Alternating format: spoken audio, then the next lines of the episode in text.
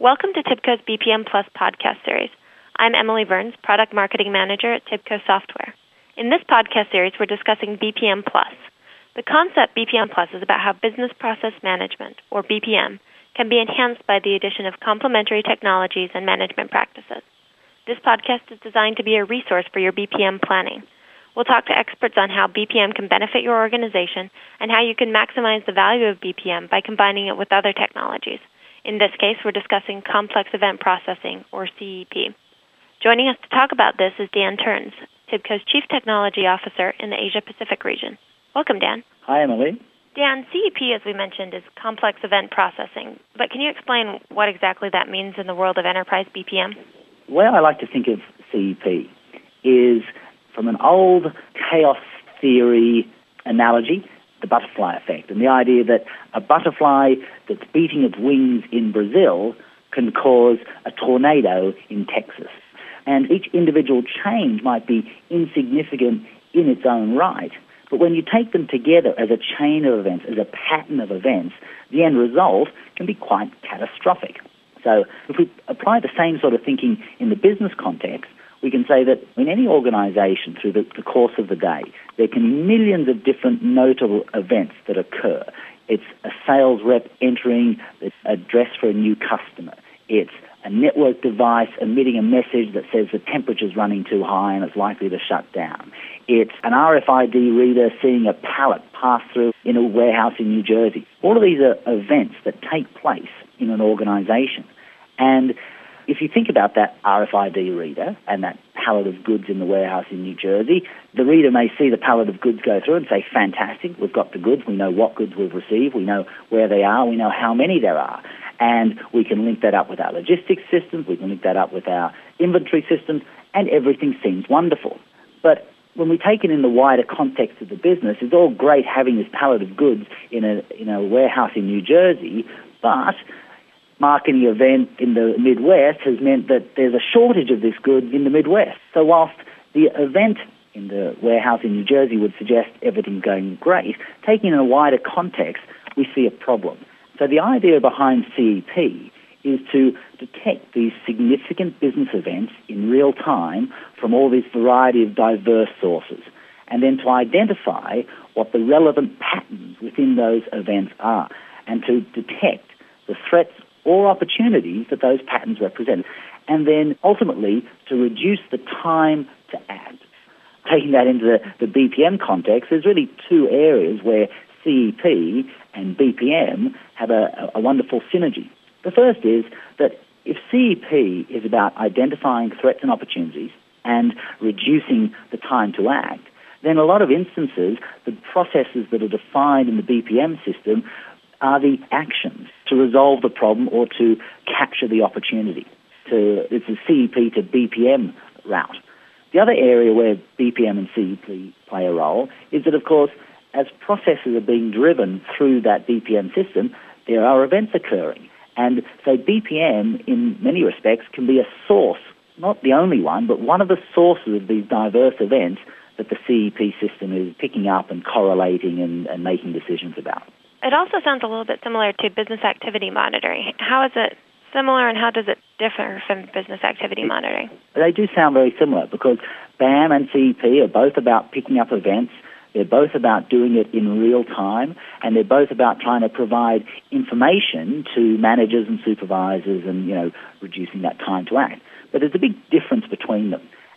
With BAM, what we're trying to monitor are things that are either single events, single transactions. So it's a particular job in the BPM system that's missed a deadline. The other area where BAM gets used is where we're tracking things that are very highly correlated. There's a high degree of similarity between them. In a typical BAM system, from a BPM context, we're doing things like show me all of the jobs that are owned by Fred, Mary, and Alice, or show me what the total number of jobs in the entire system are and compare that to our 30 day average. There are things that, even though they apply to many different jobs, there's a real similarity between them. The big difference with CEP is that CEP is looking for patterns amongst diverse events, and typically things that you wouldn't be able to find in a BAM system. So to give you an example, imagine I'm a telco and like most of the telcos around nowadays, I've evolved from being a single service provider of, say, local and long distance residential lines to the whole idea of a, a converged quad play organization. I'm providing local and long distance, I'm providing wireless, I'm providing internet, I'm providing satellite TV. So I'm a customer. I'm exactly the customer that this telco is looking for. I walk into my AT&T store and I say, I want it all. So sales reps are, you know, ecstatic, big commission. We write out four orders for each of the four services. The marketing people are patting themselves on the back because the promotion is very successful. The executives are thinking these billions of dollars they've spent on acquiring companies is great, and so everything's working nicely. The problem comes when our RFID reader in New Jersey with the pallet of goods that happen to be mobile phones is you know a surplus in New Jersey, and here I'm in the Midwest and I'm not getting my phone because we've got a shortage there. Suddenly now, the entire order is at risk, but whilst I see it as one, one entire order, you and I know that it might say AT&T on the door, but that company is made up of lots of different organizations that have been acquired over the years, lots of different systems at play. If I'm ordering internet, it goes to this part of the country, and if I'm ordering uh, residential, it's going to this part of the country. There's, there's different parts of the organization that are doing different parts of those orders, and they don't talk to each other. So whilst three of the orders might move along nicely through the business process, one of the orders there's a problem there. And of course, again, if you're like me, if I'm not getting my mobile phone, I start to query whether I want to do any business with these people and cancel the entire order. So, BAM, you would struggle to ever catch that because you're talking about four different business processes, perhaps run in four different parts of the organization, maybe in four different parts of the country, certainly with four different systems. And you're not going to see the correlation between them. But CEP that's what it's looking for. It's looking for those correlations and it's identifying because of these diverse events where the threat or the opportunity comes from. Earlier, you gave us some examples about using CEP in general. Could you give us a couple more that are more specific to how it would be used with BPM? In general, the relevance of CEP is in any situations where you need a shrinking time to respond. Because of that getting shorter and shorter, I need to be more agile, more reactive, and CEP plays a role there. Anywhere where You've got significant SLA, service level agreements, that need to be met, and where there's perhaps some monetary penalty for not meeting those SLAs. Again, CEP has a, a role there. And really anywhere where there's perhaps a monetary value associated with a, a threat or opportunity. To be a bit more specific, we've had customers use CEP in the area of fraud detection. One single transaction seems perfectly reasonable. But then a series of transactions, a series of funds transfers, slightly below the threshold at which the Fed is tracking them, that might indicate some fraudulent transaction. Any sort of track and trace problem where we're trying to track goods moving through a supply chain. One of our customers has applied in the area of railroad transportation and tracking the movement of rolling stock along the rail network, tracking the movement of crew and correlating where the trains are and where the crew are and trying to match them up and make sure they're in the same place at the same time. We see people use them in the financial world for trading, program trading, and the like, and even something as diverse as predictive marketing. So these are some of the specific areas where people are starting to apply CEP. What are the major components of a CEP system?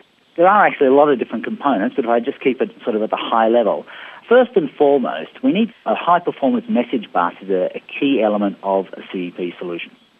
Second thing is we need to have let's call it an event processing engine that can pick up those events. It's got to be very quick. It has to then be able to read the context of the message. So it's not just about saying that an event occurred, but it's also the context of an event. Who was the customer? What did they order? How much did they pay? That sort of information.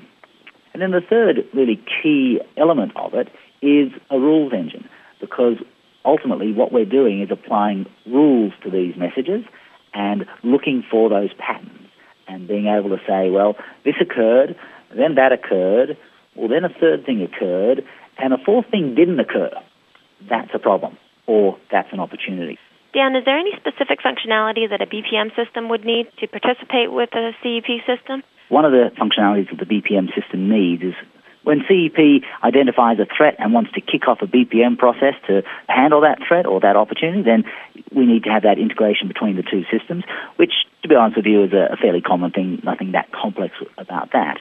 But the other area where BPM needs to have some, some pretty specific functionality is to cater to the scenario where I said that BPM can be a source of events for the CEP system.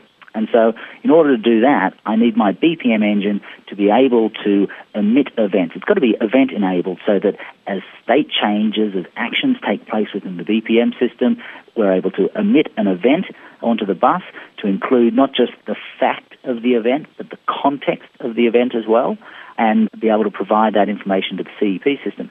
And that's not nearly as common because it requires a fair degree of sophistication to be able to push out the event and ensure that I'm not actually putting a drain on the BPM engine in general. For people who are interested in pursuing CEP, are there any best practices that you could share with us? Some of the things that, for mine, are most important is for people to understand that this is, whilst it's a technology, and whilst obviously has an IT component to it, people have to build the systems and install the systems and operate the systems. But very much like BPM, it's a business driven tool. So the business people have to say, look, what are the metrics we're trying to capture? What are the patterns that represent good or bad things happening in, in here? How are we going to push this information to the end users? What context is required? What content is required? What's the look and feel that's required? What are the scenarios that we're trying to, to manage? If you run this entirely through the IT organization, then it's quite likely that they'll miss many of the important characteristics that the business people are trying to monitor. The other thing to bear in mind is that sometimes this stuff shakes up the organization a bit, and there can be organizational issues. Best practices would be to look out for those issues through the course of the project. So, pretty similar to BPM generally. Sure. Well, I think this is a great start for anyone interested in learning about how CEP can enhance BPM. Dan, thanks for joining us. My pleasure. Anytime. That was Dan Turns, Chief Technology Officer in the Asia Pacific region for TIBCO Software. If you'd like more information on BPM, visit our BPM Resource Center at www.tibco.com or contact your TIBCO representative. I'm Emily Burns. Thanks for listening to this edition of the BPM Plus podcast series.